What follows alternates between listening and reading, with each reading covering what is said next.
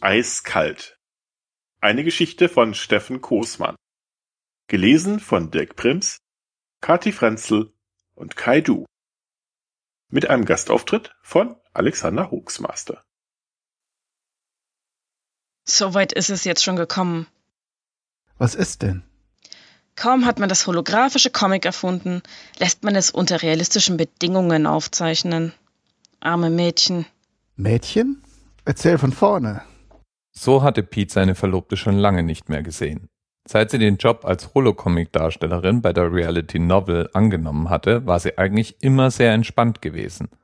Die Tätigkeit als bloße Superheldin hatte sie nie wirklich ausgefüllt. Die Menschen waren undankbar geworden.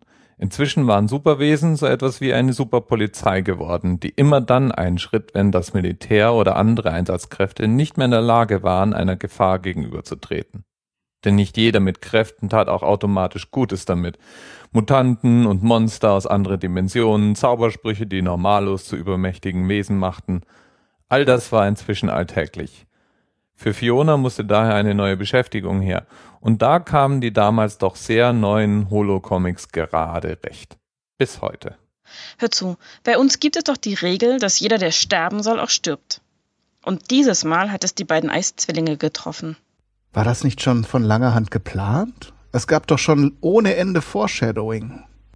Ja, dass es passieren würde, war klar, aber im Grunde haben wir immer gedacht, diese beiden würden es dennoch überleben.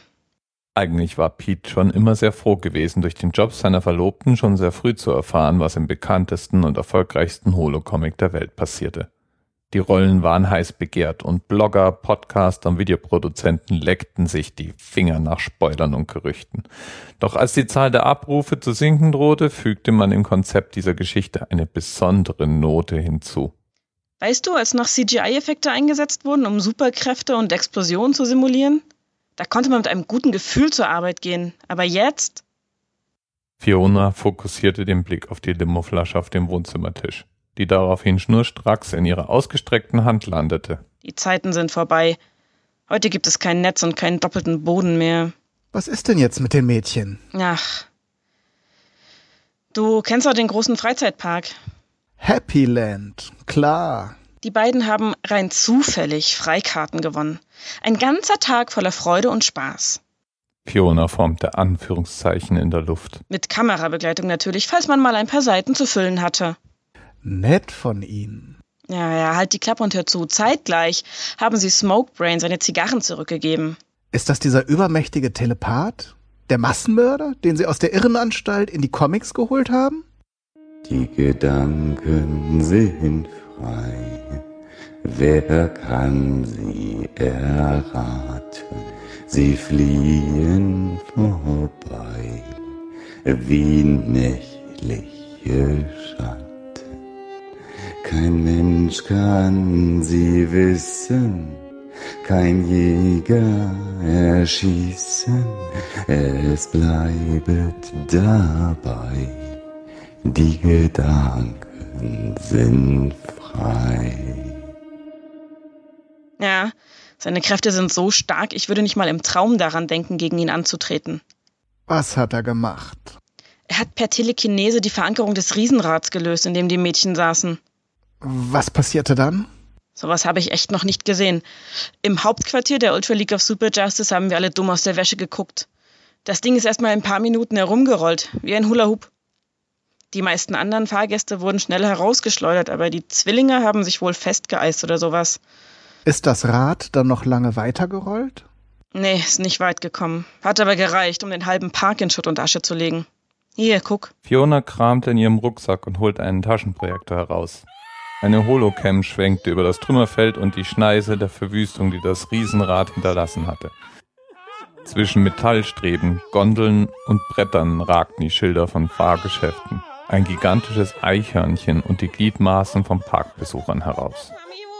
Eine der Gondeln schien genau auf dem armen Tropf gelandet zu sein, der an diesem Tag im Kostüm von Funny Bunny, dem Maskottchen von Happyland, steckte. So hat man die Mädchen umgebracht? Wie lahm. Du weißt nur die Hälfte. Die haben das überlebt. Wie? Im richtigen Moment rausgesprungen, geflogen, was weiß ich. Die Mädchen waren ja bekannt dafür, die unmöglichsten Dinge zu überleben. Und die Kameras immer um sie herum. Dann haben sie ihnen die kleine Schwester auf den Hals gehetzt. Als Failsafe. Was hat sie gemacht? Rumgeballert. Wie jetzt? Rumgeballert. Ja, ich weiß, wir waren alle fassungslos. Mit einer Knarre? Na, einfachen Pistole? Pete, mein Schatz, du denkst nicht weit genug. Du bist mit einer Superheldin verlobt und kommst nicht drauf? Der Annihilationsstrahler. Die armen Mädchen. Ja. Die eine wurde frontal getroffen. Krabbelte noch etwas ohne Unterleib auf der Wiese herum, bis sie starb. Die andere bekam nur einen Streifschuss an der Schulter ab. Haben sich die Mädchen denn gar nicht gewehrt? Die waren doch so stark. Ach, alles Illusion. Kameratricks, Metaassistenten mit optischen Kräften. Die Mädchen waren nur hübsch und beliebt. Etwas mit den Fingern in der Luft wirbeln, ein paar Eiskristalle fliegen lassen. Mensch, Pete, die beiden waren Superstars und keine Superheldinnen. Welche von den beiden hat das eigentlich zerlegt? Das weiß kein Mensch. Die beiden sahen sich so ähnlich, wir haben uns nie wirklich groß Gedanken darüber gemacht. Ich meine, die hießen die Eiszwillinge und sind auch immer zusammen am Set erschienen. In dieser Branche interessiert es echt niemanden, wer du bist.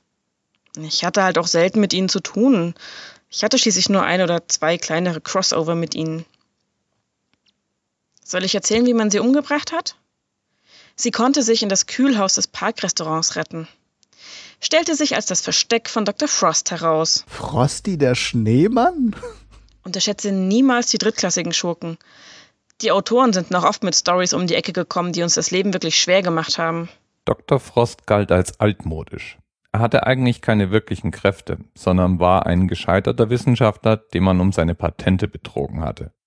Wie passend, dass man gerade ihn ausgewählt hatte, um die Eiszwillinge auszuschalten. Frost hat es geschafft, die überlebende Schwester an die Ecke zu drängen. Hat sie mit seinem Eisstrahler getroffen und sie ist in einer Wolke aus Eiskristallen in alle Himmelsrichtungen verweht. Wie furchtbar. Ja, man kann nicht mit Sicherheit sagen, dass sie tot ist. Immerhin war sie eine Meterheldin mit Eiskräften. Vielleicht findet man sie wieder und schreibt einen Redcon. Fiona atmete schwer. So ein Tag ging auch an einer Superheldin nicht spurlos vorbei. Sie konnte sich nie sicher sein, was die Autoren sich für ihre nächste Episode ausdachten. Ein paar Wochen niedrige Leserzahlen und schon konnte sie die nächste sein, die vom Nacktmullmann oder der Androiden Banane ausgemustert wurde. Plötzlich brummte das Tablet auf dem Wohnzimmertisch. Fiona und Pete zuckten zusammen. Das neue Skript lag im Posteingang.